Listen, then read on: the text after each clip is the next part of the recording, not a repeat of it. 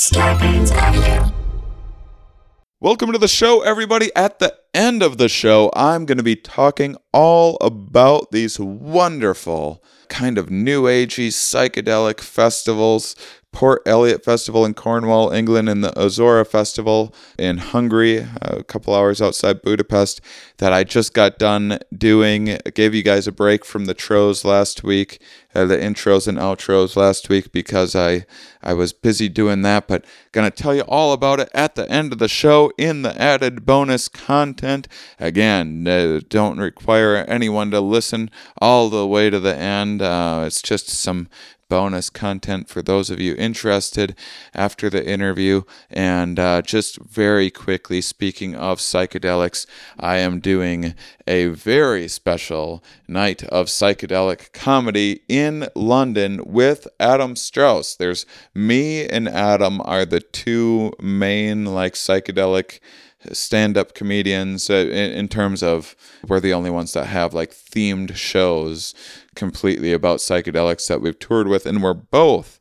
performing on the same stage on a split bill August 15th in London presented by the UK Psychedelic Comedy Group and a part of the Breaking Convention conference in festival uh, uh, in in London, and um, uh, you can find discount codes.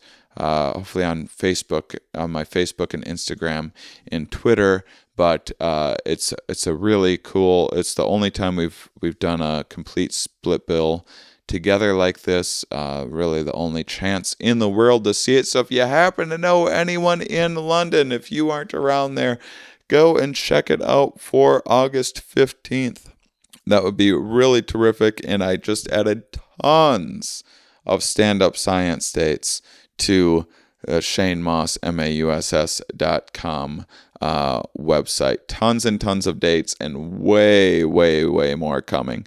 Tons of September, uh, August, and September dates just added since since you last checked, and a whole lot more on the way. So please check that out. That uh, uh, those are coming in real fast, and I'm hoping to get everywhere real soon.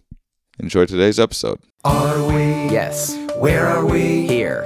Why are we here? Not entirely clear. We are misfits thrust into existence by random chance, with no hints at all as to how we're supposed to make sense of it all. It's immensely bizarre. Here we are.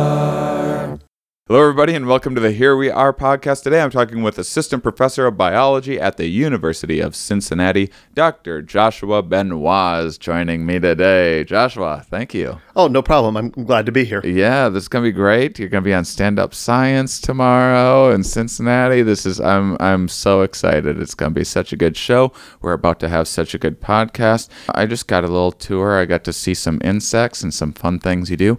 Why don't we start off with a little bit of a background and um, what you do here, how you got into it, that sort of thing. Introduce yourself to the people. All right. So, for a little bit of background, um, I actually grew up um, in southwestern Ohio and around Dayton and Cincinnati. So, I'm one of the weird faculty yeah, you just can't who can't leave.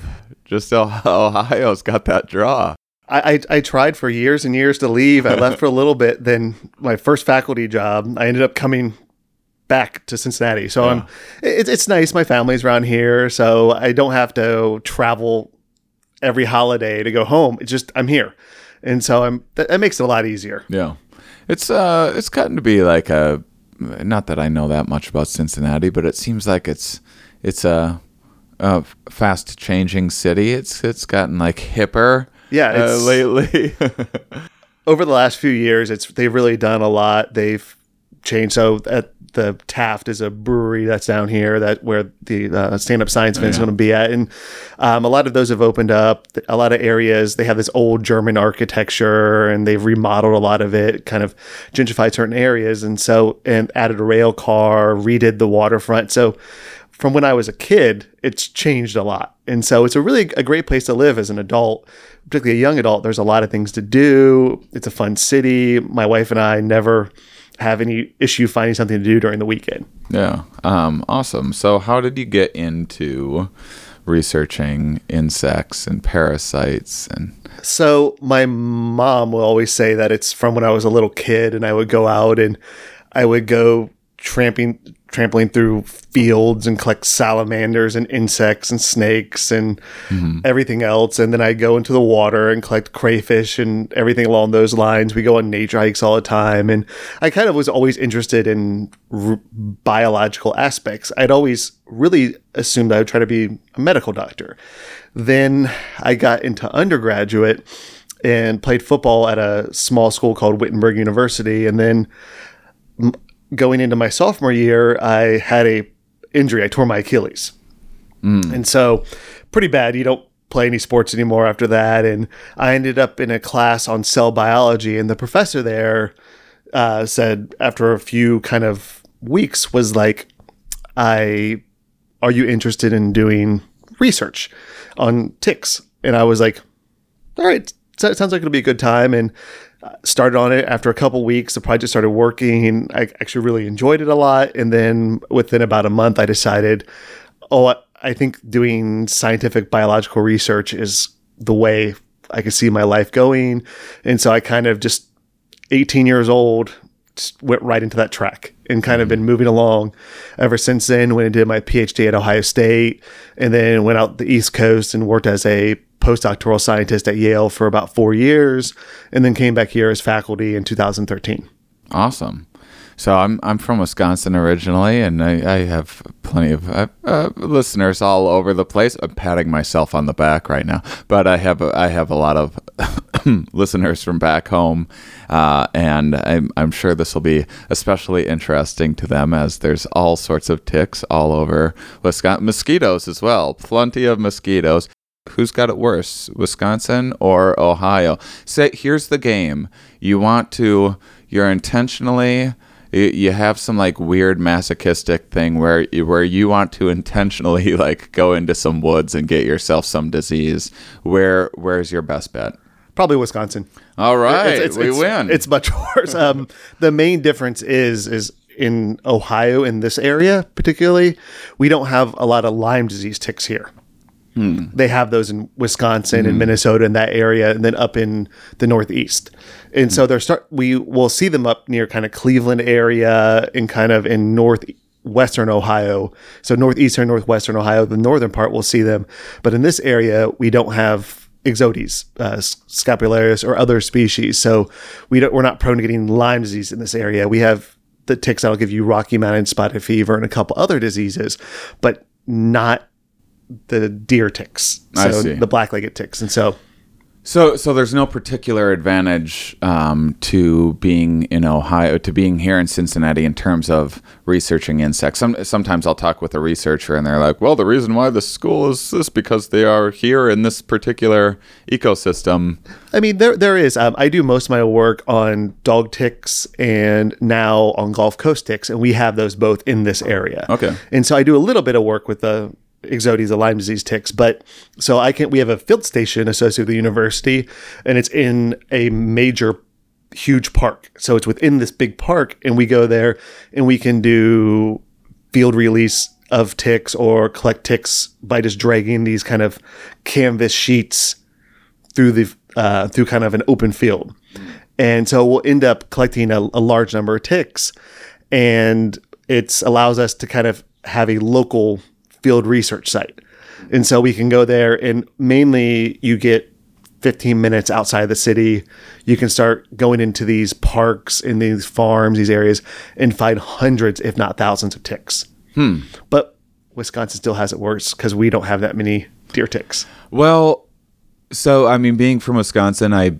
I guess it was just very a very normal part of my upbringing. You were always checking for ticks and that sort of thing, and um, but it, how pervasive are are ticks in say just the U.S. generally? Are they everywhere? Or Yeah, they're uh, they're pretty much everywhere. You'll find them. Are they everywhere, like in the world, Yeah. basically, other than like Maybe Antarctica or something. they're in Antarctica too. There, because I, I, saw what's this uh, what's this thing on your wall? Oh, my here? Antarctic service medal. Yeah. So I was I, I was lucky enough. So I might. It, by the way, if uh, if you happen to notice that missing after I after I leave, so I would like to say like I'm gonna be the top suspect. that's my probably one of my proudest achievements. But there's only one reason you get to Antarctic uh, uh, service medal for. You just got to be there for 30 days. Oh, okay. So you don't get it for any like special research or anything along those lines. Okay. You just you get Oh, it sign for, me up. for being down there a certain number of days, and so It's a great looking medal. Oh yeah, and my I got thirty. I got nothing to do. Yeah. I'll, I'll go spend thirty days in Antarctica. and you can. It's so it's, but you either there's only really if you want to spend that amount of time down there, you either have to be a scientist or staff.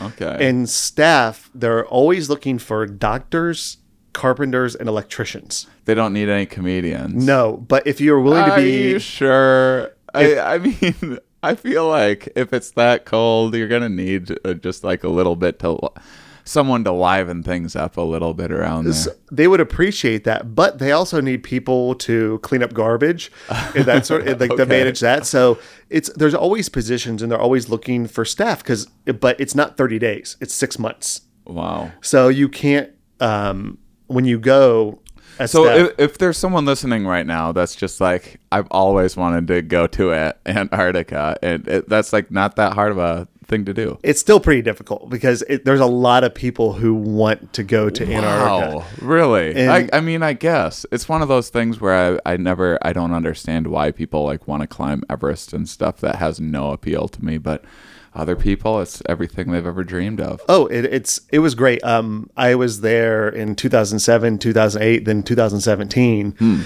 and you go down there and there's a research building, and so you have your labs on the bottom floor, the mess hall and offices on the second floor, and then your dorms on the top floor. There's a bar there. There's a gym. It's but you're particularly as scientists, you get to go around to all these different islands right on the uh, right off the coast. And the base I go to, it's not you. You're thinking Antarctica, you're thinking frozen tundra, and all that sort of thing. But on the coast, for about a two or three month period each year, a lot of the snow melts, and mm-hmm. there's actually grass.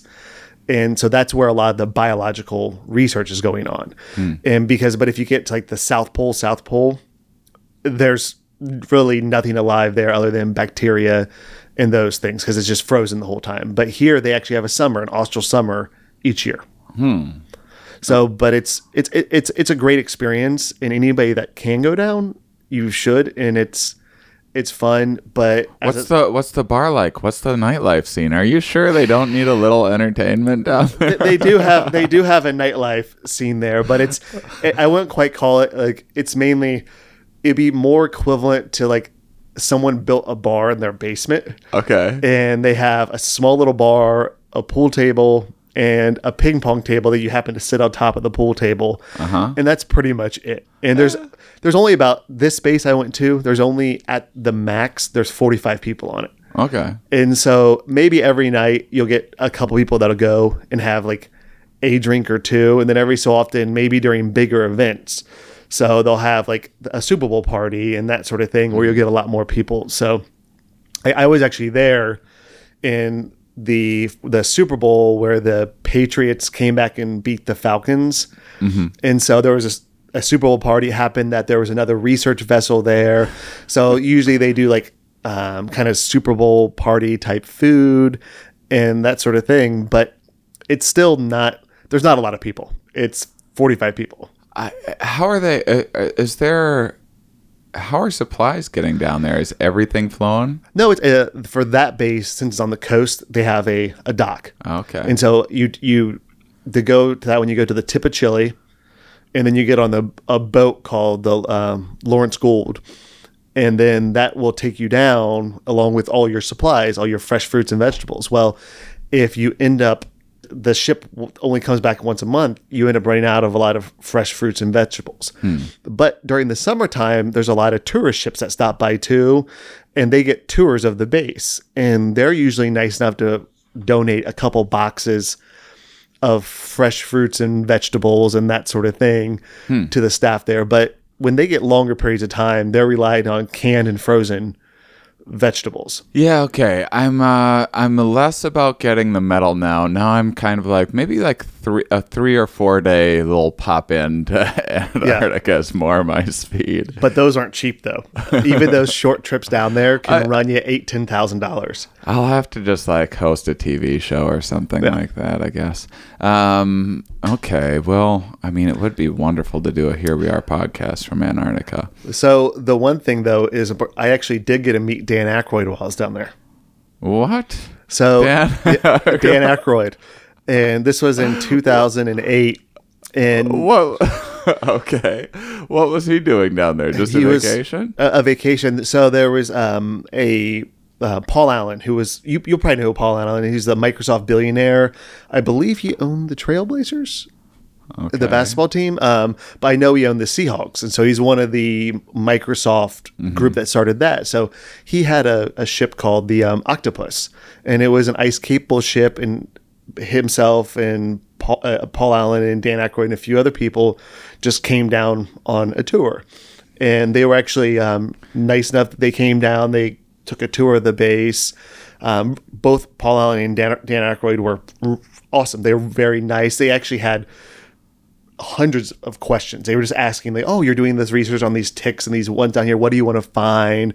What's your hope from it?" And they had so many questions. But then they actually were nice enough to let us come on to their um, the yacht for. And by yacht, it wasn't like a small. It was like a 300 foot ship Yeah. and then they allowed us and hosted us for dinner on there. And um, uh, Paul Allen played guitar, Dan Aykroyd sung, and they had a little concert, and it was it was a great time. And they were very hospitable host, very fun, and they allowed us to tour the ship, donated a whole crates and crates of like perishable supplies that we really could use Yeah. and um, they had us for dinner and then Oh man. headed out All afterwards. right, I gotta get to that Dan Aykroyd level, I guess. That- I mean, that's not that's not exactly shooting for the stars. I feel like that's just enough to take a sweet Yeah. trip to Antarctica.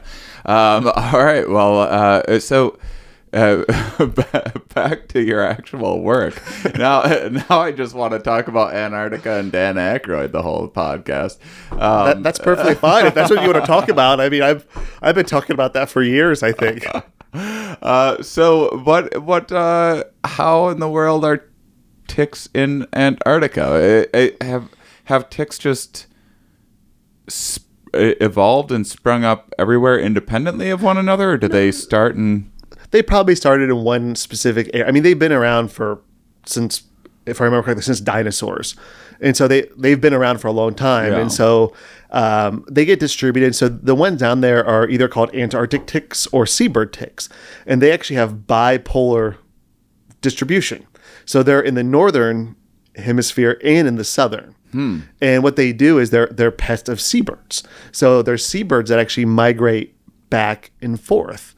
And so what'll happen is is So wait, is- uh, this, wait, this is the same species that's in both, basically the same. basically the same. There's some Hmm. thoughts of that they they might not be able to actually mate anymore, and there's been some.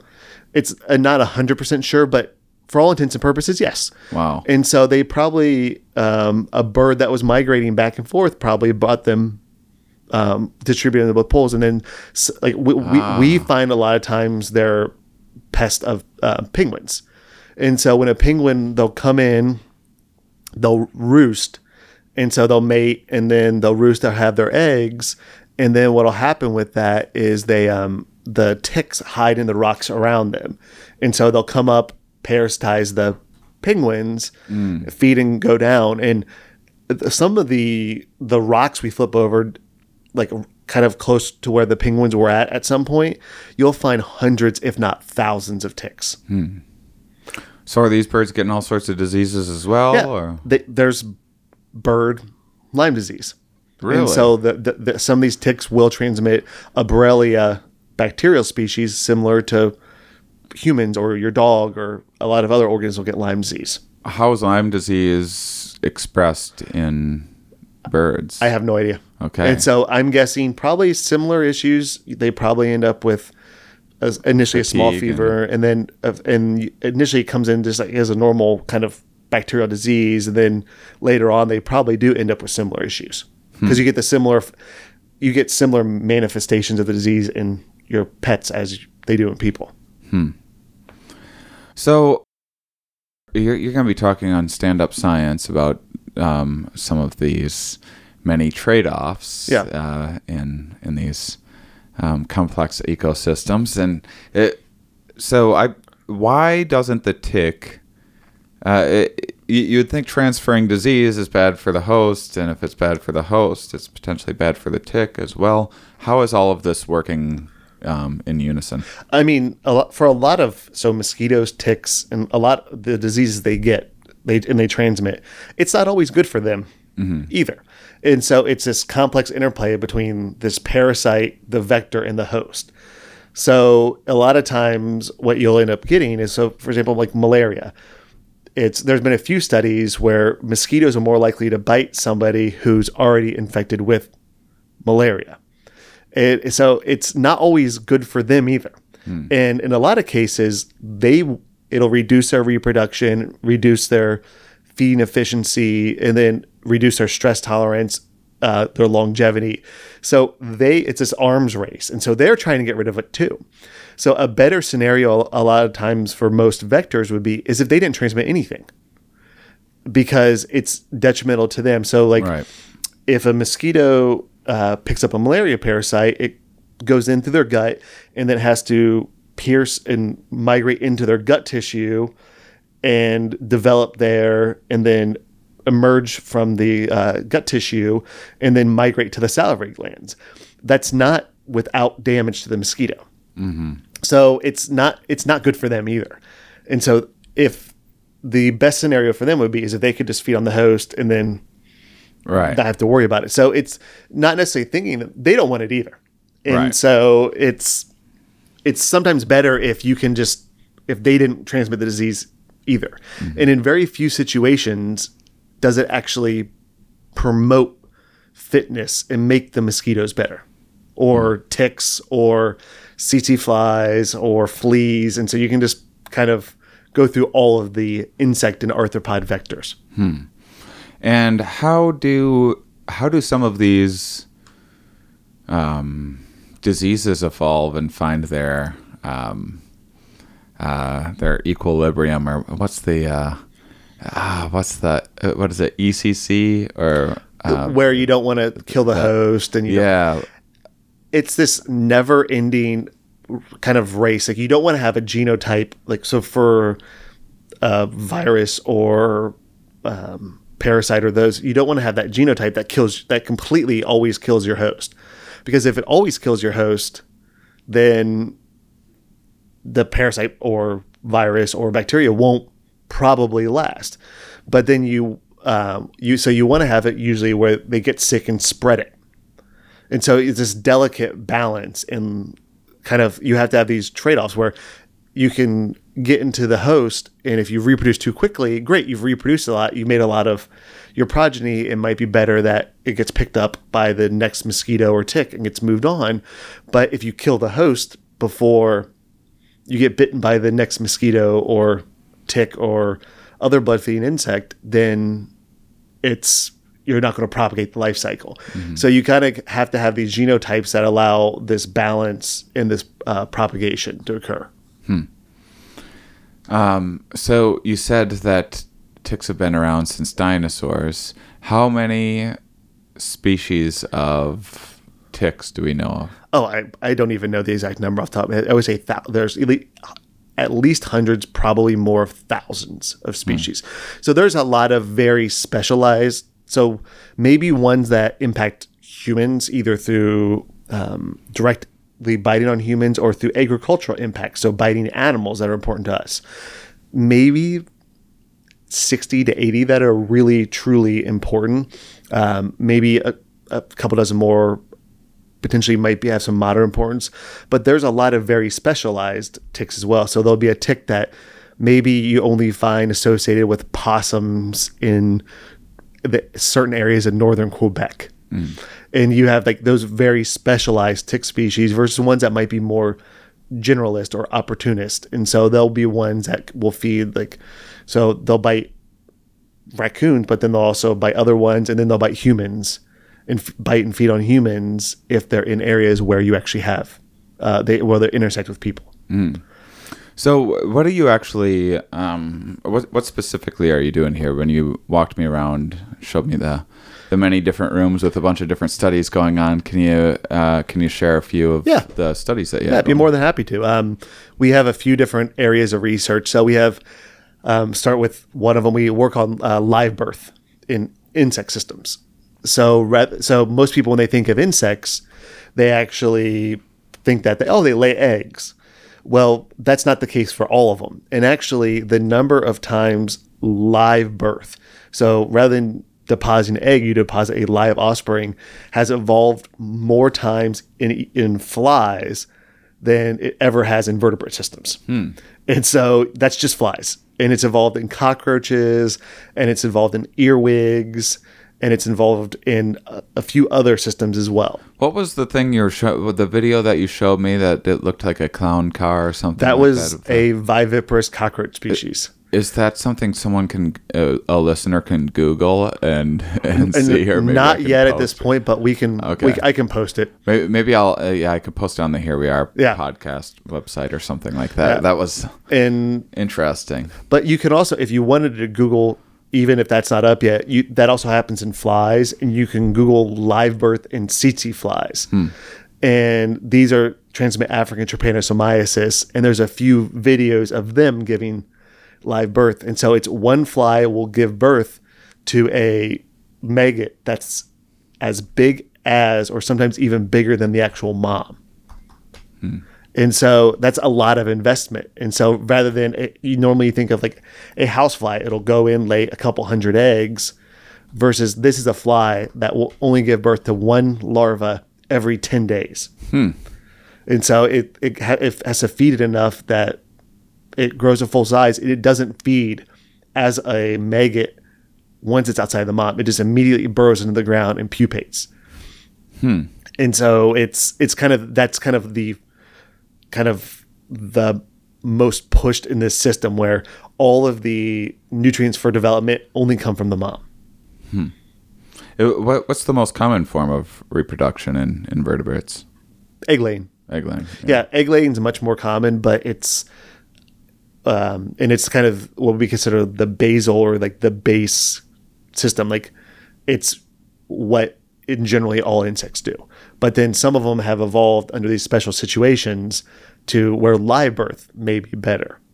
And the reason they think that evolved is there's a lot of different suggestions, and there was there's a famous um, evolutionary biologist, um, E.O. Wilson, who's at Yep. Harvard, and a lot, he had suggestions and where this l- aspects of live birth probably evolved due to stress in either stressful environment. So maybe it's really hard if you're the small progeny to find water or food and that sort of thing if you're in this dry, hot environment.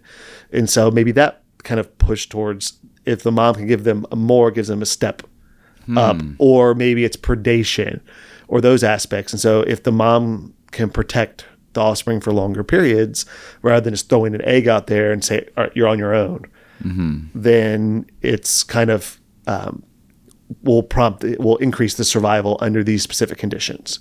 But then if you're under maybe conditions where it's a little bit more stable, you have food resources always available, throwing a hundred offspring out there who can find food and that sort of stuff and reproduce very quickly is better. Hmm. So it's just kind of there's this R selected versus K selected reproductive strategies, and R you lay a lot of progeny and you kind of invest in that versus K selected ones where you only do one or two where kind of humans are, and but you can put more investment into them, and then you ensure that they they're more than likely to survive. Hmm. Um yeah, I uh, now I'm uh, I'm I'm stuck on. I said EEC earlier, and now I'm remember. It's like It's ESS. What's the evolutionary term about about stability, finding stability in a system? off top of my head. yeah, yeah. Shoot, it's one of those things Yeah. where it's like you know, once it gets in your head, like ah, what is it? Um, okay, well, uh, okay, so so you're studying live birth in in what species? Um, right now, mainly cockroaches, but I also have some uh, collaborative projects looking at it in tsetse flies, and that's what I did for my postdoc. And so it's I kind of continued that into the lab here, and so that's the first line of stuff I do. Yeah. what other what other differences are there in the uh, sorry was it K and R birth strategies? Oh, usually D- it's- d- does that does that express itself in um, in differences in adult life? usually and usually a lot of the K strategist ones will usually live a lot longer too. And the idea is is either live a lot longer because you're by investing more into them, you're likely to be living longer too. There's a few other but that, those are the main the main characters associated with those two different reproductive strategies. Okay. Um, what else you got? Uh, what uh, studying? So um, we have I have a line of Antarctic research, and so we have a whole bunch from in 2017 we went down collected tens of thousands of samples, and we're still processing all of them. So we're tr- in that we're trying to look at how uh, climate change or differences in stress exposure can affect the reproductive capacity of some of these Antarctic invertebrates. They're stuck. So like they're on these islands, and if the climate changes, they have no wings. So they're flies, but they have no wings. So they lost them, and so they're stuck there. So like, what sort of what's going to happen as maybe this summer period gets longer? Is how's that going to affect their reproductive potential, their ability to survive, and so how does um, changes in host pa- like like a host availability for the ticks? So as penguins change in the area, how will that affect their survival?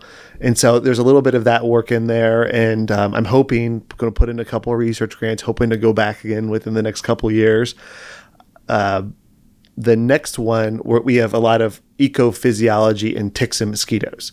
So we're looking at how ticks and mosquitoes survive the winter, how they respond to stress, uh, both stresses as in like uh, drought and heat, stuff that will be changing, predicted to change with ever with climate change, and um, also one's human-based factor. So how does the presence of like being within a city where you have lights on all the time, where you have disturbances affect uh, mosquito potential the potential to transmit diseases or their physiology or ticks for that matter.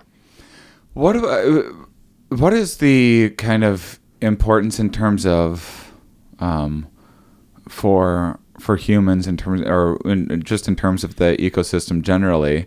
If we were to say get rid of all the ticks or get rid of mosquitoes, uh, would the ecosystem then collapse? Would that be a would that be a good thing for uh, for people? Uh, less disease would be spread, or would there be some sort of imbalance or trade off? What what is what's benefiting from the the ticks being there? sometimes it, it's hard to tell truly until you like say you accidentally eliminate this like a tick from the environment. Maybe you don't know. Maybe it happens. They're transmitting diseases disease that's keeping mice in that area in check. Or transmitting disease that's keeping raccoons in that area in check. And so you don't really know until you completely eliminate. And uh, mosquitoes has been assumed that they actually do play roles in the environment as f- food for other like aquatic predators and maybe small fish and that sort of thing. So they have some um, bigger role within like kind of the uh, food web or ecosystem in the area. So getting rid of those, you're you're you're never hundred percent sure if when you get rid of an organism out of ecosystem what impact will have. Maybe if it's a robust robust ecosystem where you have multiple insects that are serving as the food for these fish, then you get rid of the one. Great, like it'll probably bounce back. It, they'll feed on something else. It'll probably be okay. But maybe due to pollution or something else, you've eliminated a lot of the other potential food sources for small fish in the stream. You get rid of the mosquitoes; they're one of the major food sources. Then all of a sudden, maybe you then you see a crash in a lot of like uh, other so like the small fish eat the big fish that serves as a food source for maybe some sort of like bald eagles and you may see a decline in those. Mm-hmm. So it's really hard to predict what eliminating one organism from an environment will do. Hmm. And my guess is it would you would probably have a bigger effect if you eliminated all mosquitoes than you would if you eliminated like a ticks from an area. But that's just a guess. Hmm. All right. So well we can we can work on we're we're a long ways from that, right? Of, Yeah. of all the, of all the things, we could probably get rid of a few ticks and and benefit from it, right? Is, is it is I mean i- i- as your role as a researcher, do you ever even think in those terms? Is- Is part of what you're doing here figuring out how to Part of it, possibly yeah. get rid of uh, some ticks for for human populations, or are you just trying to Well, the, understand and and kind of uh, uh, like have this hands off? it's a little bit it's understanding their biology, but then one of the goals is is to eliminate either try to eliminate and reduce them, or actually try to put ticks like make mosquitoes and ticks that are actually themselves resistant to the diseases. So there's been a lot of recent studies with a lot of kind of gene drive systems in those where you can go in and make mosquitoes and put them out there that their progeny only are males so you can suppress populations.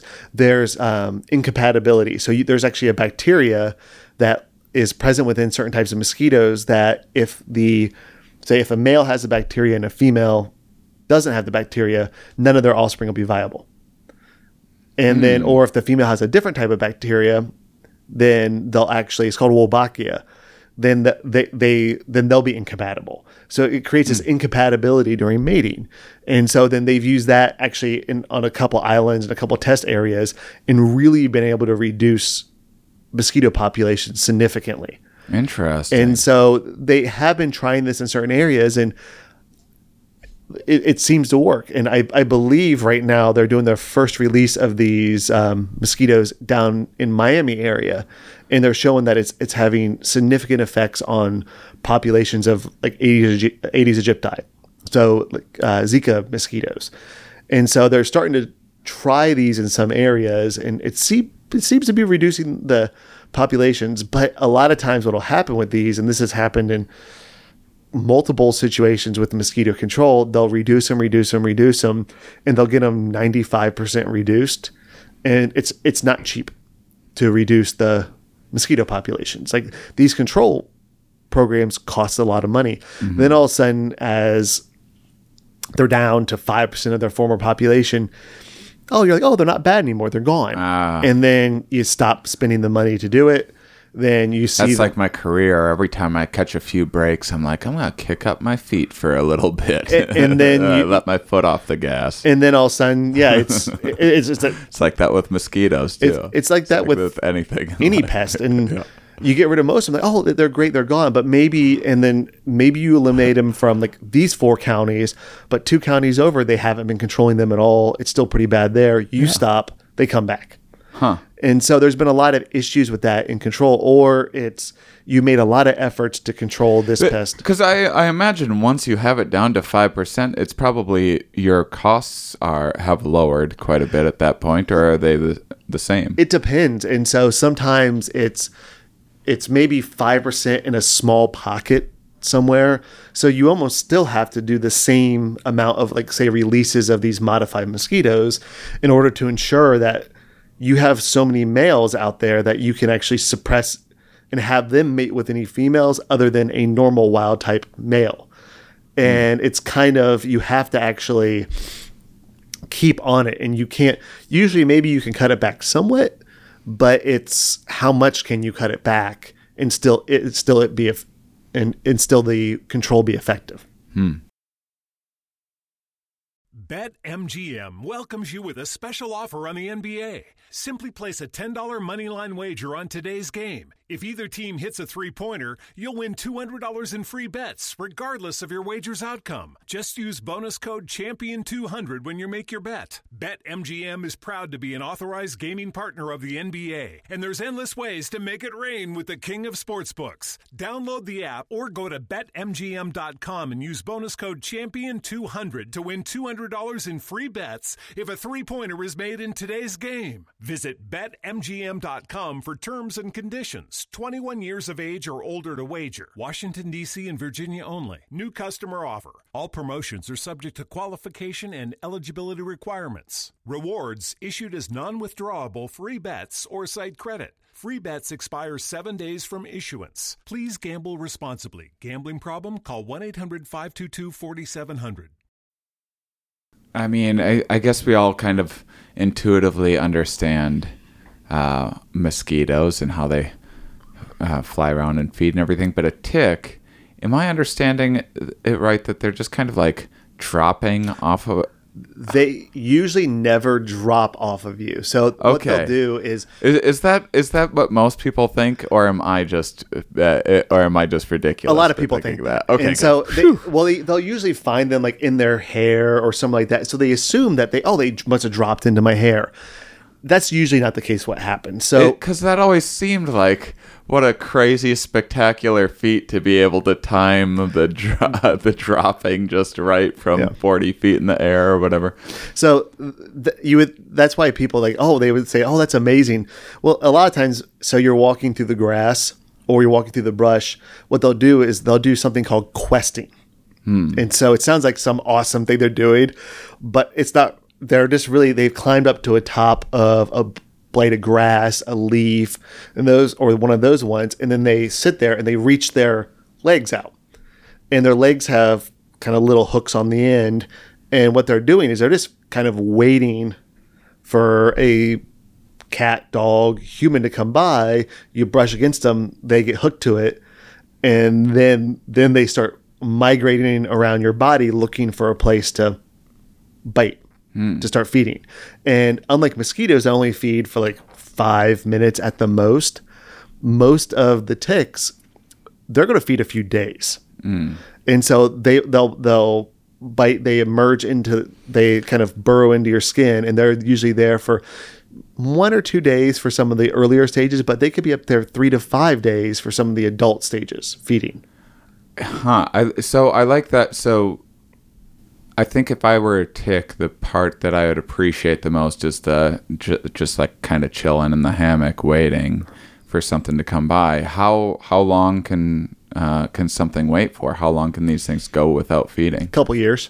a couple years? Yeah, and so I would right have never guessed that. under the right situations, They're uh, just so literally they're just on the same blade of grass. They won't wait on the same blade of gla- grass, so they'll wait for a period of time. And the other thing that's amazing about ticks, they don't drink water, like liquid water, so they can absorb water from the humidity.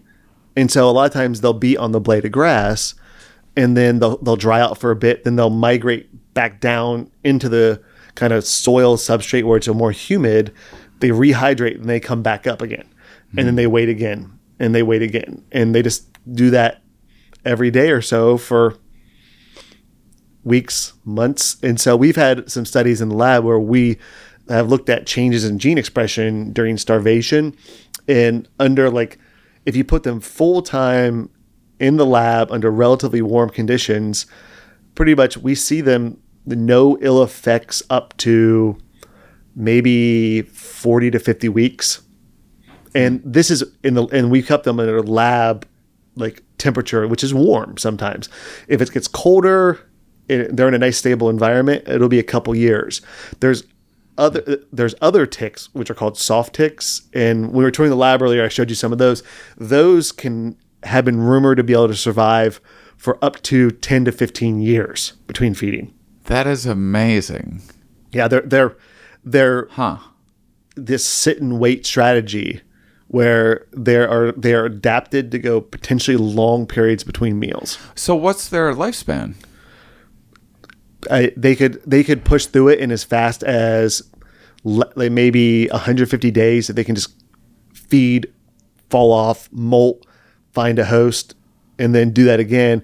But if you add these like months periods for each stage, all of a sudden you can go for like you feed as a, like a little tiny larva, which are the size of a, a poppy seed, hmm. and if not smaller, and then they'll feed. They can fall off. Those can survive four to five months, if not some species up to six to eight months as the larva. as an egg, then a larva. And then what you can do then is then all of a sudden you can do that as a nymph and then do that as an adult. So all of a sudden you can have an individual that's maybe from the time it was emerged from an egg to an adult, maybe three, four, five years old. It just extended every single one of its developmental stages as far as it possibly could. Hmm. That is fascinating. Uh, but but they they would be much much quicker too. So so what's the opposite end of that? Uh, So if everything's just absolutely perfect for this tick environment, Maybe just having the 140 to 150 days. Okay. And so that's when like you can go from like larva, which are the little tiny ones are really small, all the way up to the adult. You can get through that if the temperature's right, like they fall off after they fed, molt, find a host like the next day, or maybe after a couple days when they, when they're ready to feed again, you can get through about much faster. So there's a lot of plasticity in this kind of But that would be the most optimal. Like the shorter, the better. Just get it, uh, and then so after they reproduce, or they they die. they die. Yeah. Okay. So unlike a lot of them, so particularly the females, they'll actually lay a few hundred to a couple thousand eggs, and pretty much if you've ever seen those big ticks, like if on your dog, on yourself, the big adults that are swelled up, that the size of like I don't know a quarter, uh, between a nickel and a quarter in kind of diameter. Those ones, if it's a female, what it'll do is it'll take as much as process as much as that blood and turn it all into eggs. They'll lay their eggs and deflate to about hmm. half the size with eggs. Hmm. And so you can end up with a lot of so one female can lay thousands, hundreds of thousands of eggs, and then you end up with these people call them the larval ticks or seed ticks, where they'll emerge, and some people will call them tick bombs, where you'll have a thousand of these little hundreds or thousands of these little ticks on a leaf, hmm. because they'll all kind of come out and then emerge upward. You hit one of those, rather than having one or two ticks on you, you have a couple hundred to a thousand tick larvae climbing up up you trying to feed. And what? So the larva feeds on blood as well. The larva, so they have three developmental stages: a larva, nymph, and adult. All of the stages, all ticks are obligate blood feeders. They only feed on blood.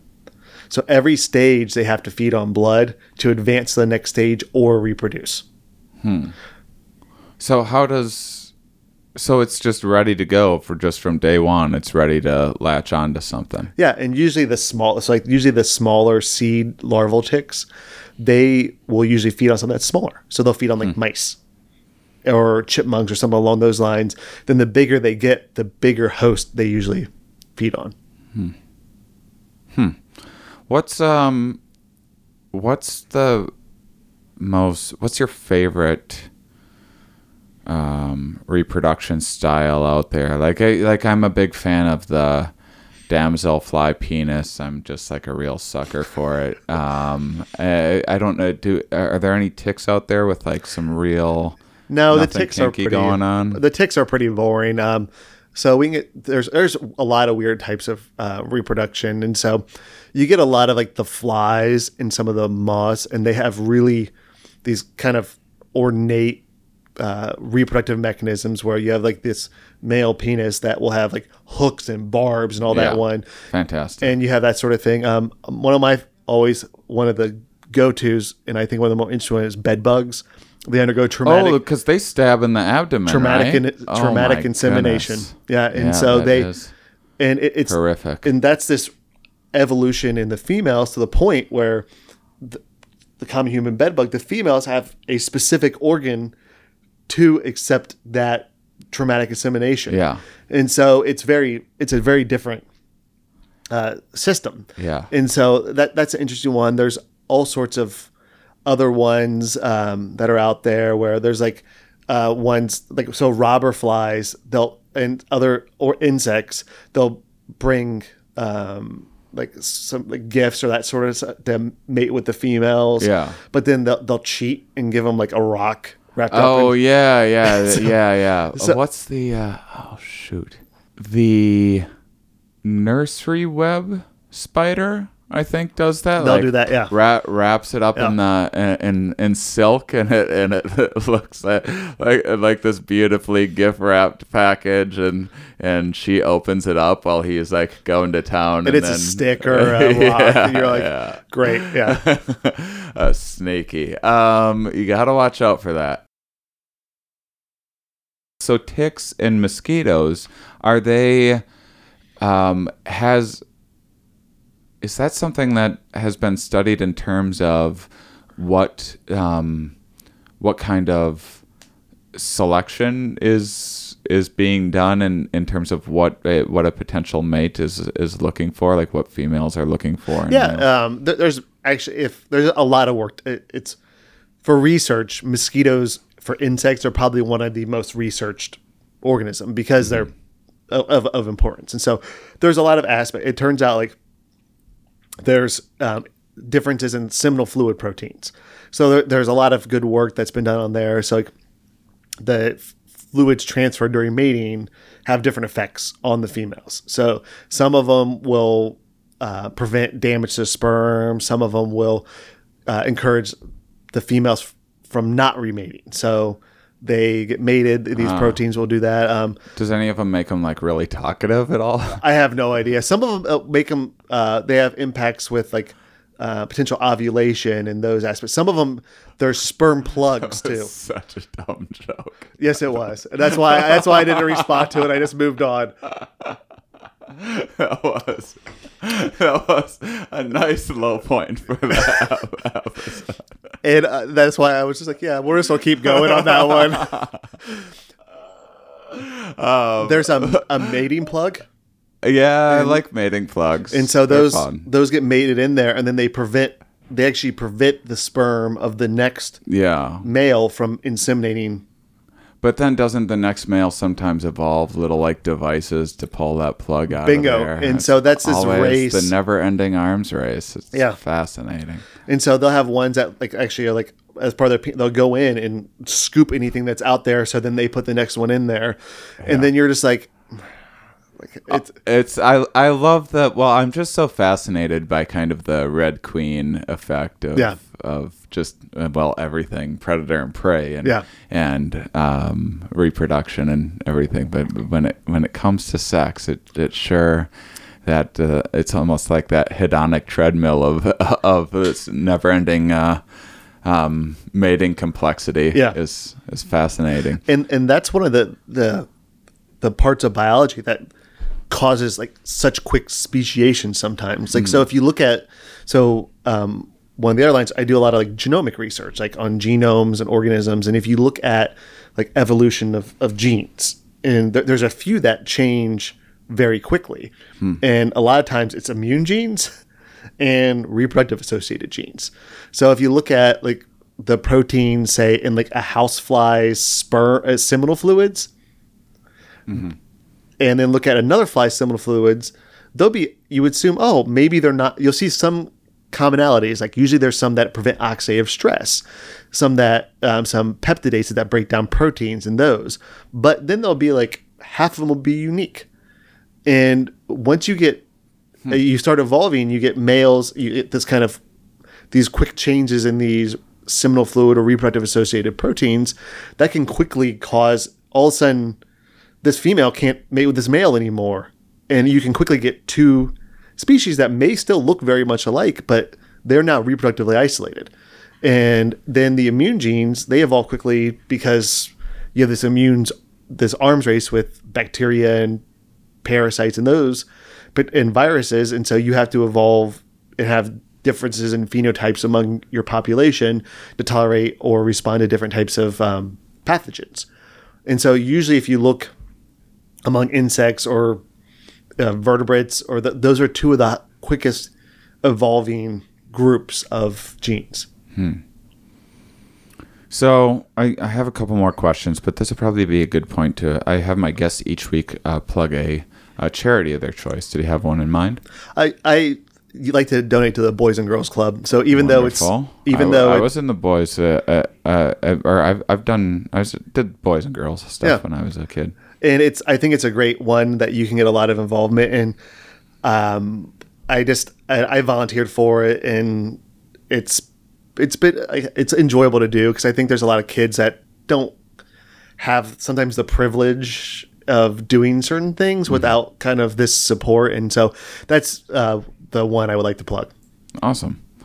Um, all right. So, ticks uh, from Wisconsin. People are worried about them. What uh, what can people do? Is there is there anything that the that the public um, doesn't know about that you're just like shocked that everyone needs to know this about ticks and preventing Lyme disease? Well, the there's a, few things. Um, the the first one is do not burn the tick off with a lighter. Ah, I didn't know that. And so that's that's not a good thing to do. So the, the it's for and for two reasons. So the first one, a lot of people say, "Oh, you burn it off, you put like nail polish on it, you do that sort of thing."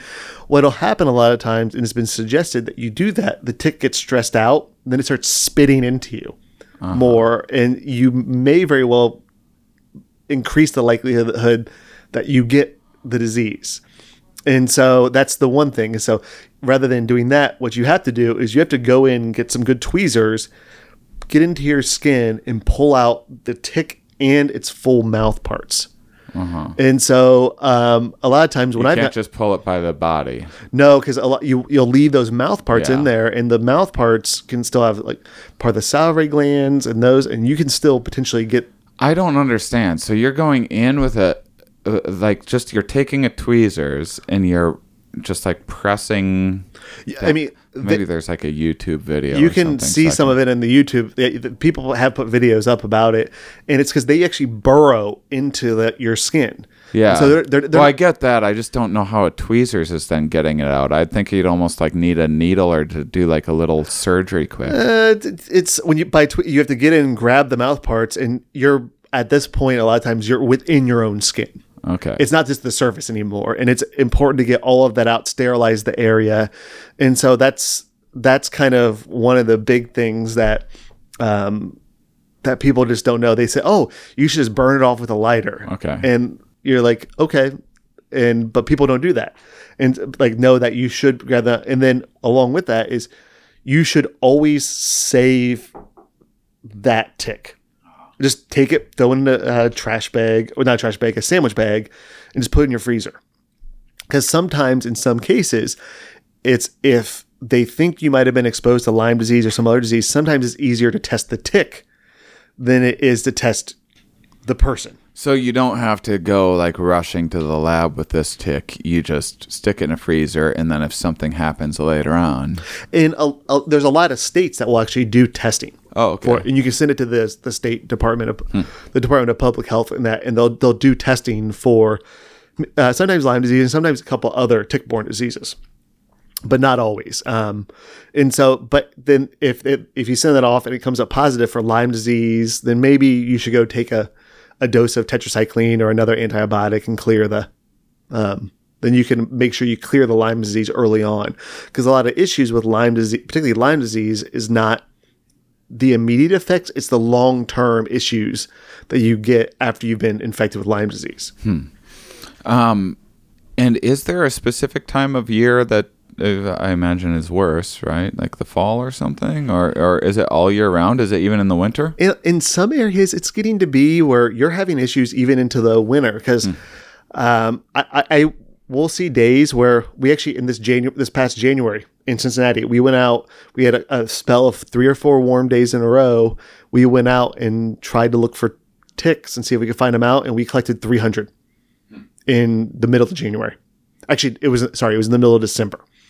And so it just it, we, it gotten cold, but it gotten warm. It was in the 70s for a few days in a row, and we we found it. So it takes only a couple warm days in a row, and you might be able to uh, get exposed to a tick even during the winter time. What are these things doing in the winter when it, when it's freezing cold? Uh, uh, burrowing into the ground or something like that? Best guesses and from some recent studies we've done is that they're really tolerant to cold, so they can survive down to negative 20, negative 25 degrees Celsius for short periods of time.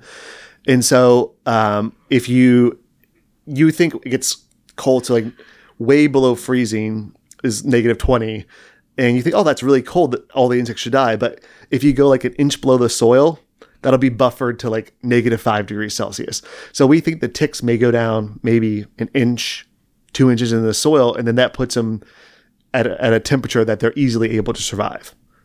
And so that's probably all they need to do is a couple inches in the soil, and they can make it through the winter just like that. Wow, that's fascinating. What about mosquitoes? Is there are there any tricks that uh, that people don't know about? Um, with a lot of mosquitoes, is usually using a repellent is the probably the best thing to do. Um, and getting rid of like standing water sources around your your house or home or or those sort of things is some of the best ways to get rid of them. Um, you'll do a lot of like large scale. People spray a lot of pesticides, but there's a lot of resistance out there to a lot of the types of pesticides. And so, like, what I usually do is I just go around and I don't have a lot of mosquitoes. I live in a kind of urban suburb, would be the best way to describe it. And I just make sure that there's no standing water anywhere on my property. Uh, I make sure my gutters. So, like, when people will think, oh, I got rid of all the standing water, you go up and look in their gutters. When their gutters is clogged up or there's water building up in a gutter, that's perfectly fine. Uh, I've seen mosquitoes developing in the uh, caps of two liter bottles. So by standing water, you, you don't need a lot of standing water, and getting rid of that, and then um, um, like particularly there's the temporal water pools. You can't really do much about ponds and those sort of things, but as long as the ponds have small fish in it, they'll eat a lot of the mosquitoes. So they'll kind of keep them at um, lower levels. But getting rid of stained water, wearing a, a, a repellent, so such as like uh, DEET or um, like a eucalyptus base repellent. And there's a few different types that you can wear. They, they really do have a big effect on whether or not you get bit by a mosquito. Last question: favorite species and why? Of insects in general Yeah. or toad bugs. Toad bugs. What? I, I don't know toad bugs. Uh, they look like a little toad. Uh, you find them around like ponds and slow moving water, and they hop like a little tiny toad. what? And so that's Where are they? every, uh, we we find them around here. You can find them probably pretty much. I think a- at least in the eastern U.S. I know for sure. Um, they don't transmit any diseases. They don't do anything. They just look like a, a small toad. That is delightful. And I'm excited. I'm gonna it's- find those things. Yeah, you just have to walk right along a pond, and they you'll see the- them hop, and you'll think it's a, a, a like a small toad, but it turns out it's a it's a bug. And so, in, in a true bug with a kind of piercing mouth parts, and they, um, it's my favorite one. No reason other than I just like the way they look. Awesome. That's Yeah. as good a reason as any. I mean, that, that's what. And then if if we had to go into vectors, I think my favorite are tsetse flies, and so because they give the live birth, and I did my most of my postdoc work on them, and they're just a really unique system to work on. awesome. Well, good answer. Yeah. well, thank you for joining me today. Oh, no problem. It's been great, and I'm looking forward to this uh, stand up science. Ah, it's going to be fantastic. We're going to have so much fun. Joshua Benoit, everybody. And thank you, listeners, for being such wonderful, curious people. We'll talk with you more next week.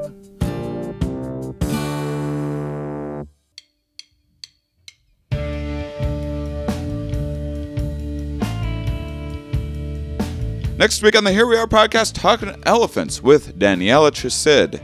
And we have a terrific, super fun conversation. Actually, a fan of the Here We Are podcast who reached out to me, told me she's researching elephants. I was like, well, who doesn't like elephants? There's got to be one listener out there right now that's like, I hate them don't care for elephants. What do they scare you? What what is it? What do you have against elephants?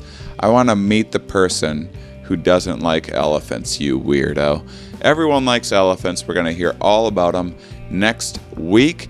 I just got done, guys. I don't get a chance to go out and see like live music that often. I don't get much of a chance to see to go to festivals. I'm hoping to change that. I'm uh I, I just did this Port Eliot Festival in Cornwall, England, and it was like kind of like a family friendly, new agey, wellness oriented festival with like chill music. There was like one tent for like trashy, like teenage um, pop cover bands. Um, but everything else is like really like chill acoustic. Then there was there was a stage with like pretty like hardcore reggae music. Oddly enough, there was a stage for like American um, uh, like bluegrass and stuff too. But there there's just all these different um, events you could go to, and then and then there was like a whole fashion area, and and it was really a big push into a lot of culinary stuff and like organic eating and and that kind of stuff. It, there's like a whole big like yoga and massage and wellness area outside, and and there's this beautiful. It's like a, a river that was that was always is only a river when it came in during high tide, and then the rest of the time it was just like crazy thick mud. Went and played in some mud, and it was just this wonderful, cool little like hippie meets yuppie sort of festival. Really cool. Um, did an abbreviated version of the Good Trip show there, and and did uh, did a this guy Rory Spowers started this regeneration group and brought me over to talk about uh, consciousness, which I didn't even know until I looked on the website a few weeks ago. And it's actually been such a, a real um, blessing, I guess, uh, uh, in, in that I love thinking and talking about consciousness, and I don't have this podcast is, has a lot more like grounded ideas of thinking about the mind um, and uh, you know a little more kind of specific and, and testable and, and, and less than the like is ethereal the right word? Like a, like very like philosophical um, realm which I, I don't get as much of a sometimes when i'm a guest on other people's podcasts i I get into like the kind of bigger ideas about what consciousness is, but it, would, it just gave me a real opportunity to really hone in on on what some of my ideas about what consciousness is and what it's for um, actually are, and I and I put yeah, it was just it, it should be available online sometime soon, but it, it's just opened up some possibilities for me of some more topics that I'd like to get you know guests for for on this podcast uh, new new ideas for some live shows that I'd like to put together and and, and ways of presenting some of the stuff during stand up science. And it's just been it's been uh, in, really inspiring um, for me. And it was just so nice uh, that all of these you know there there wasn't really anything in the way of security or like police officers or anything like that around this festival, and you know, it's just a bunch of um, really, you know, bright, interesting, artsy folks bringing their families and that sort of. It was it was just super cool. I'd love to see more of it. I'm I'm told that they they were saying this the last year of the Port Eliot Festival. It wasn't that it wasn't like it certainly wasn't crazy packed, which was nice for me, but maybe not nice for um, their sustainability. But I, am told that they they are told that or they've done this before where they've thought it was maybe going to be the last year and wasn't. But anyway, it was it was pretty amazing, and I, I hope more things like that do take off and and there's a growing um, market for that. And then I went to this Ozora festival, which is a little like um, uh, uh, Burning Man type of thing. It's a Psytrance festival, and man, do I not like Psytrance music. But it was still such an incredible, wonderful experience of. Again, I just loved the people there. It was a different kind of demographic. For this was, you know, way more like hardcore. Everyone's dancing themselves into a transcendental state, like for days at a time and just like, uh, uh, uh, just like with horrible music, but easy to dance to. I, have been working on my, I've always been insecure about, uh, my dancing. I, I think I made the mistake of being like, screw this. I don't. I'm not. I don't want to dance. And uh, um, I'm mostly like fed off of just childhood insecurities. My family didn't listen to music growing up, so I never developed a sense of rhythm. So I am I am just like the embodiment of of uh, uh, like midwestern white guy with no sense of rhythm on on the dance floor. So, but it, it's something that I've always been like, well, if I could go from a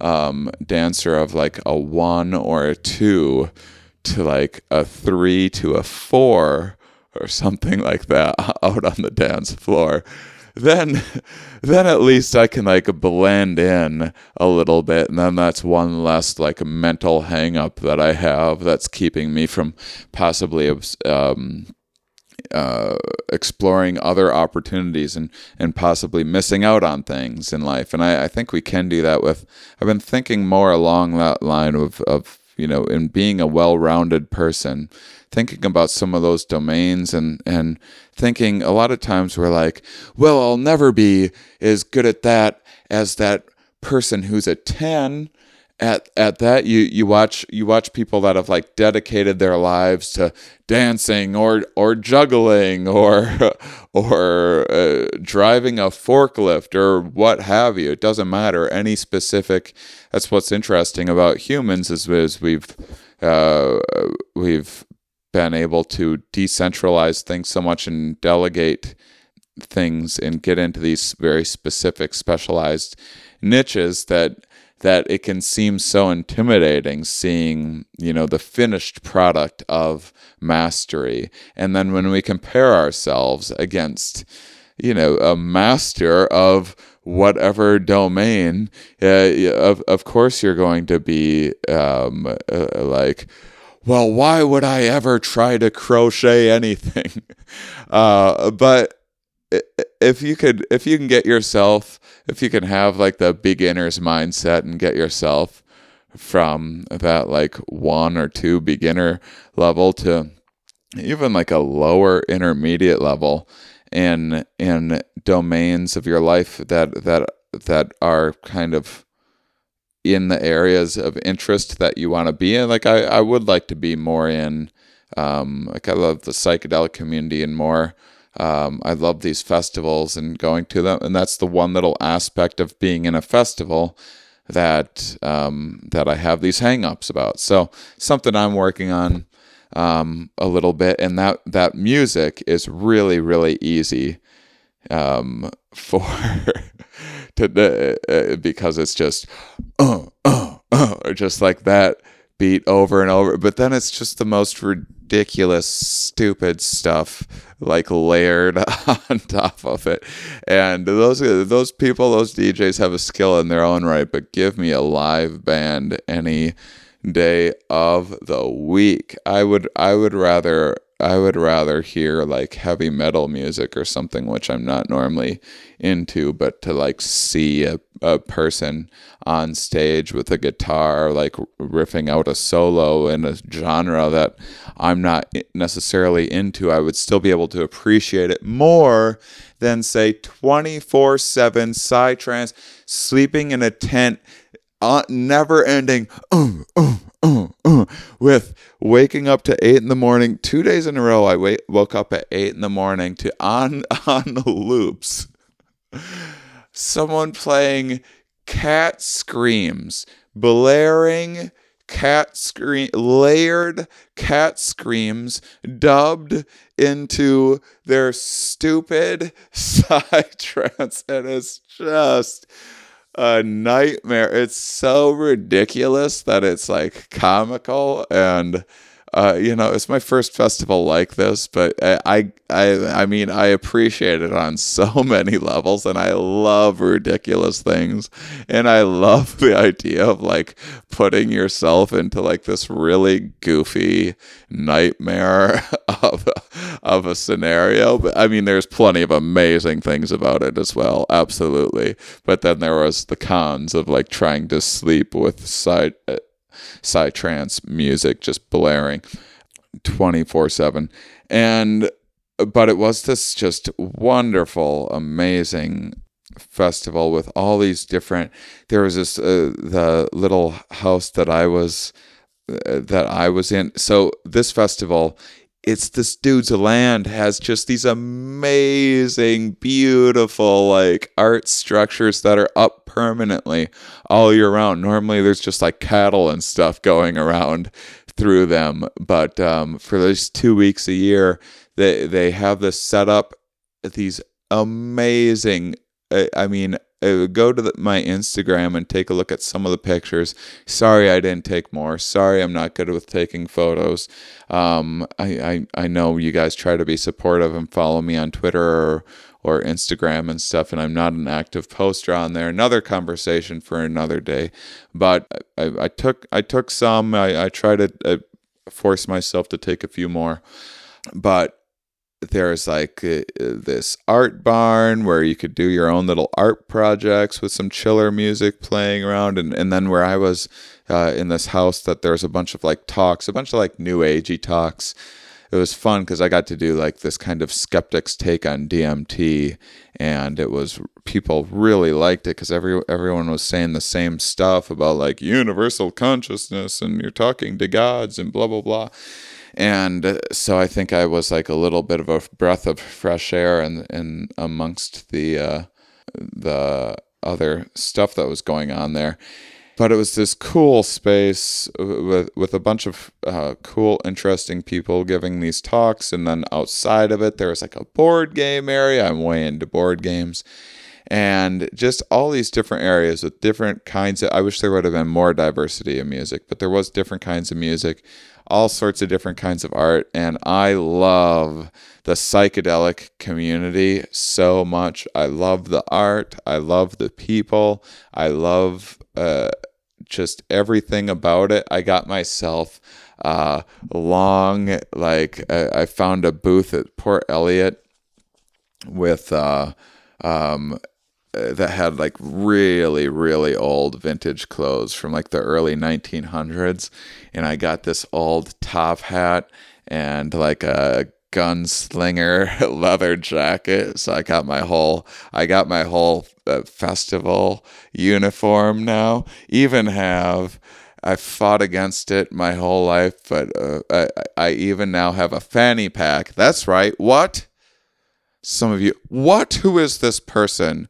that we've uh, entrusted our uh, our lives to to provide meaningful scientific information. Now, now we hear he's off wearing fanny pack with a DMT monkey on it around a bunch of hippies. You bet I am, and proud of it. Uh, I I have uh, I have many hats that I wear in life, and one of them is a top hat. Um, so I just had a blast. I don't get to do things like this. It made me, it made me want to check out Burning Man, but it also made me realize that like I might also value sleep and comfort more than that. I, I will do Burning Man. I will. I'll do it at some point. Um, life is short. We need to do all of the things that we can, and that's a bucket list thing.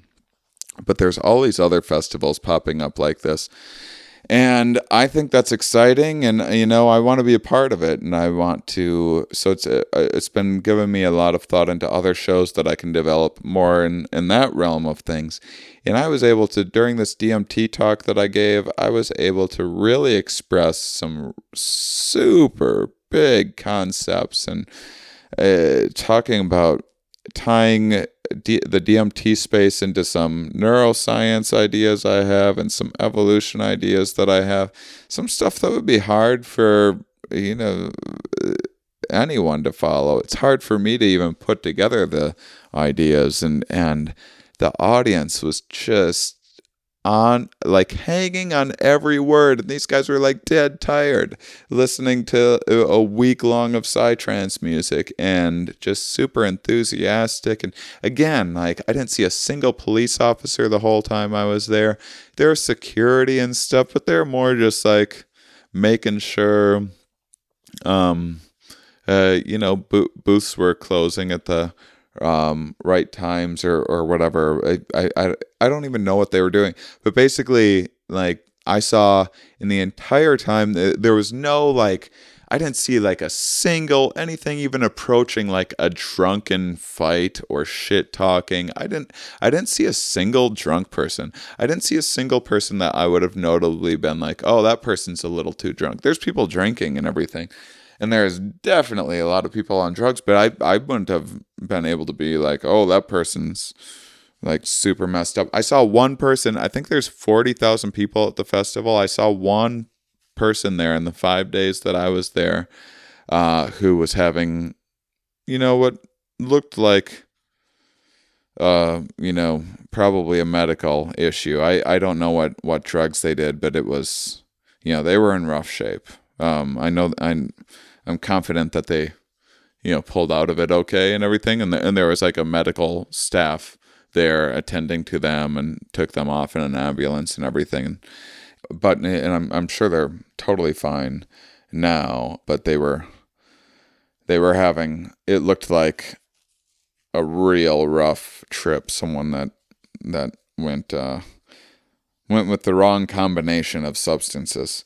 Um, and but you know, outside of that, forty thousand people of of people like really you know going for it and and you know getting into doing a bunch of LSD and everything else. And you know i mean i i don't uh i i don't see anything like this. And i i mean this was i i saw less problematic things than like one night at a given dive bar might have um and so you know i think there's just so much hope and and, and everyone was in such good shape. Oh my goodness. And uh, uh just the uh, the gorgeous people everywhere and uh, that that was the other thing of just the noticing just what a dramatic obesity crisis the US is having. I imagine lots of other countries are following suit including people in the in the UK, but um man, there there was I just didn't see any obesity in in these festivals at all. I, not everyone was in perfect shape, but my gosh, it was like when people talk about people in LA being gorgeous or whatever. This was like this Ozora festival. It was like wow, a, a lot of beautiful, wonderful, interesting, bright people everywhere. And that's the kind of stuff that can inspire others and, and create real change because who doesn't want to be around a bunch of smart, gorgeous, beautiful people? People that are maybe a little insecure with themselves, sure. But I mean, it, it's and and we all have our insecurities, but isn't that what we are ultimately trying to go for? Not in, not in like uh, beauty of like we all must be gorgeous and have like um, you know, get plastic surgery and look a certain way and blah blah blah. But just in in the sense of if you take care of yourself and you exercise and you diet, you'll look good. You'll have a nice body. That's uh, some bigger, some thinner, but you will if you're if you're on top of things and you're taking care of yourself and you're living a balanced life and managing your anxieties and everything else and you're a well-balanced human being, you will look like a well-balanced human being. And I, I think that uh, that you know whatever it takes to influence the world to get there, and I I would much rather see this as you know the, the, these festivals and the celebration of humanity that we all get to be a part of and see and take in rather than this like tv version of you know finding the most attractive five people on earth and then putting a bunch of makeup on them and airbrushing them and and having that be some ideal that we're going towards uh, these festivals are a way of like we can all we can all be there and you can see it. And and it was just really inspiring to me. And not to mention permanent porta potties that had power washers, a truck going just around to all the porta potty stations 24 7 in power washing all of the porta potties all of the time. I mean, I was constantly, I would be like in a porta potty and there would be porta potties being power washed like right next to me. Just uh, that happened so many times. They were just on top of it. So you're always going into like a freshly power washed porta potty. Oh my goodness. Why isn't that everywhere? So I say all of this to keep you up to date with the um, fun things that that I've been doing. Give you the scoop on some cool things that might be checking worth checking out. This Ozora Festival outside of Budapest is really something cool, and and I all all the food and the drinks and stuff like that when you actually got there were all really reasonable. Um, by the way, and I I don't know how much the tickets were, but it didn't seem like that that crazy and so yeah, that it was something that I I highly recommend.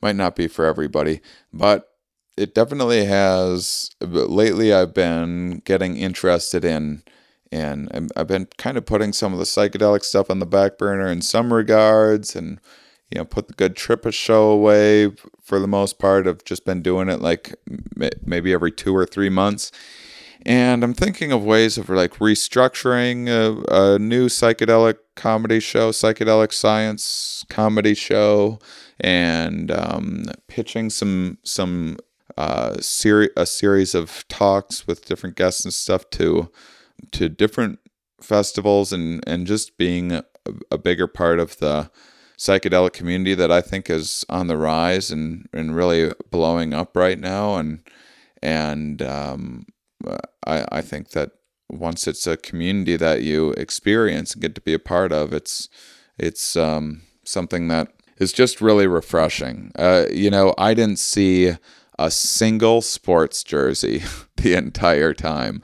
None of the like, here's my conditioned group think from a child. And I'm not saying that there's not like plenty of um, people that are like ridiculous caricatures that are is equally uh, not like some authentic self or self-actualized self or whatever in in a part of the these psychedelic communities and sometimes like rebelling against mom and dad and societal norms can can ha- uh, make you look like just as much of a joke as as the kind of mindless automatons just following along the um, the contrived arbitrary um, pop culture society is this way so i'll just follow along specifically with whatever the uh, societal norms are. So you know going against the grain can can be just as predictable and trite and cliche and i've fallen into this category and I've I've gotten myself in in trouble just by like you know uh, like a close-minded open-mindedness of like no we must go the exact opposite direction of of how everyone else is going.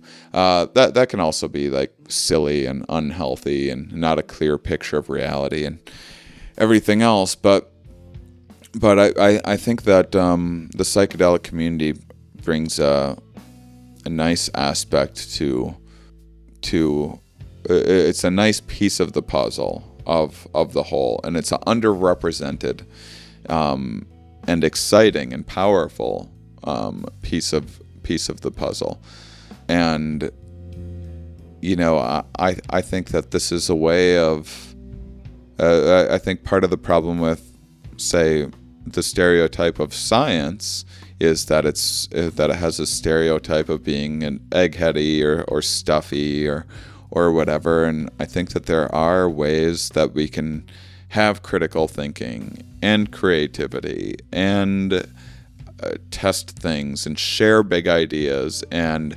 also dance and listen to music and paint and have have fun and combine all of these things. And and that will lead to more balanced life, a more balanced view for us, a, a better click, uh, picture of how to move forward with this human human race in a sustainable way um, to pace the human race. Hey, um, but uh, so how do I do this? How how do I figure out a way to integrate what I do into the psychedelic community and integrate the psychedelic community into what I do? That that sort of thing. Be a part of these different worlds, and I'm trying. I'm thinking of some things, and I, have been sharing a few ideas um, with some folks and putting together some new. I think that there will be another psychedelic live tour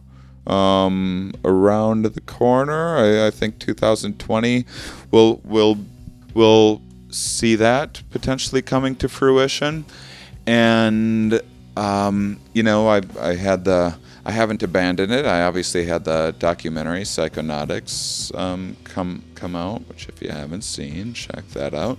Um, and then I also I think the most exciting thing right now is that this Myco Meditations psilocybin assisted retreat uh, in Jamaica. My my specific we had we put Shane Mauss private retreat on their site. Uh, that that doesn't it's open to the public. We, we use the word private just so people that don't know who I am, you know, people that aren't listeners to the show or, or aren't familiar with my stuff, aren't aren't just signing up just because it's like a you know a week that's that's open. I, I'm hoping to get um, you know kind of like-minded um, sciency folks there. So it's about four thousand dollars. That's the bad news. Um, the good news is is is you could spend um, uh, four thousand um, to take a all-inclusive trip to Jamaica, and you wouldn't get near the same value that this is getting with, with even without the the mushroom aspect of it. And you'll make a bunch of new friends, including me and and my assistant and um, and her uh, boyfriend, good good friend of mine, comedian Steve Gillespie, who's who's in in kind of the uh, they're they're into like the psytrance kind of world and and are familiar with those spaces. And then there's also different facilitators there. What's nice is you know i, I have kind of a sciencey skeptical angle on things. And then there's there's also facilitators there that have a spiritual a mystical take on things. There's uh, usually a therapist there, and and uh, you know a nurse, and and um, there's just a lot of uh, variety. So you know everyone interprets these. A lot of this is just kind of translating the inner world, and I speak a certain language that you know I favor and and I uh, I think is sometimes a unique and interesting take on on the psychedelic world, and I'm very proud of my little take that I've put together, uh, put together, and in my perspective and everything. But I think at the same time, I, I think it's really, really important and valid to get as many different points of view on this as possible, and that's why I want to invite you, you guys, to check it out and think about coming uh, because it's it's just 15 people, so it's going to be this amazing, very hands-on um, experience, and you know we'll re- we'll really get to know each other and spend a bunch of time on the off days as well. I'm I'm around the whole time, so not just when you're um, tripping, which I I don't even really see myself as adding a lot of value to that experience of, of the actual trip itself. I I think where I will uh, uh, where I really like my added value is in terms of in terms of um, just my ability to uh, help people set intentions and prep people for what they're going to experience and then afterwards helping interpret some of the experience and some of the integration stuff is is the stuff that I really like doing and I'm good at but um, also during the trip happy to help you out, sit with you, get you a glass of water, anything you need.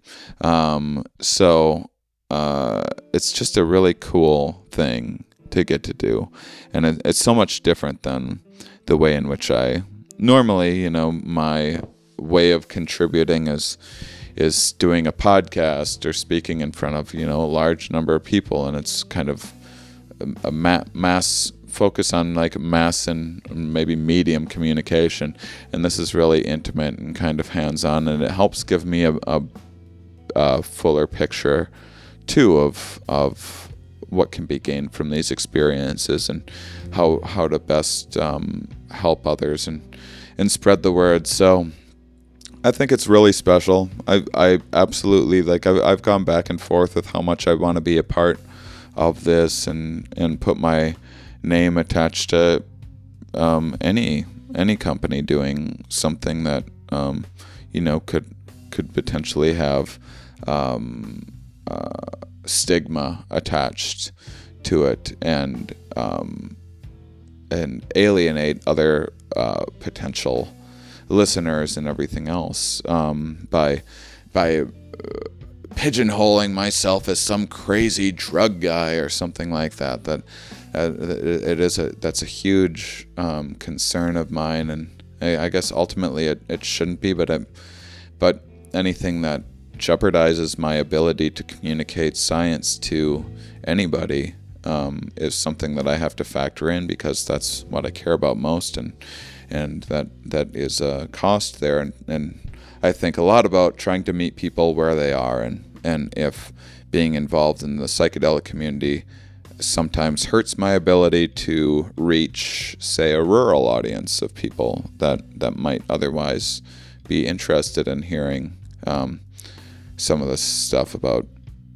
why we behave the way that we do. So, um, something that I think a lot about but I've just had I've done enough of these retreats now where I've just seen people have their entire lives just completely change for the better. I can't promise you that that's going to happen to you, but I can tell you that it's been happening to f- four out of five people have absolutely just had their lives changed so much for the better from one week of this uh, this experience, and it's really something special, and it's really something that I believe in, and I would I would hate for you to spend four thousand dollars and come all the way to Jamaica and, and be the one out of five um, people that maybe doesn't um, benefit in, in the same way. I would be inclined to think that you would still gain a lot of benefits and still have a really nice time.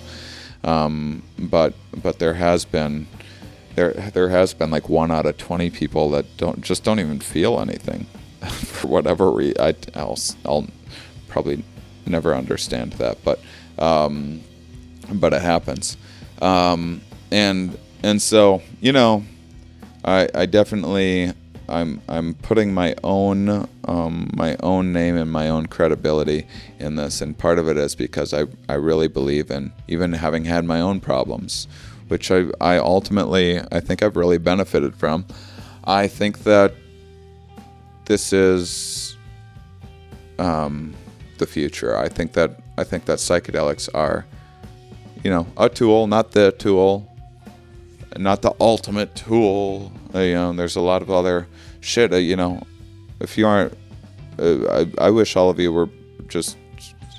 I wish we were all uh, doing proper diet and exercise you know, I, I think that would create more change for the world than um, than psychedelics would in, in most cases for most everybody. But uh, you know, life is a huge, complicated puzzle, and um, and I, I think that psychedelics could really, really be a huge, important puzzle piece that a lot of people are missing from their lives. So consider it something to think about.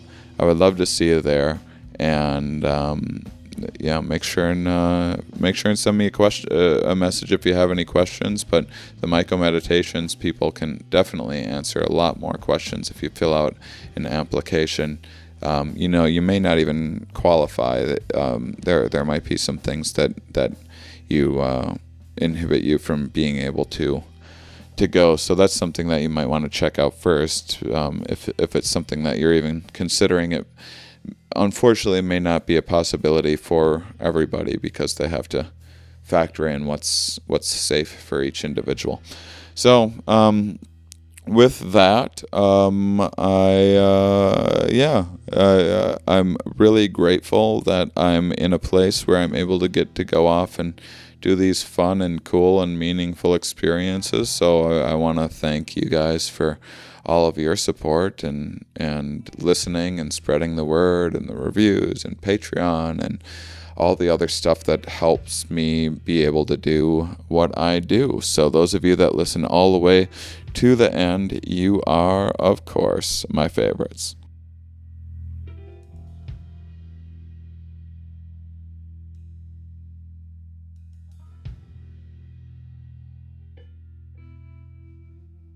Starburns Audio, a podcast, a podcast network.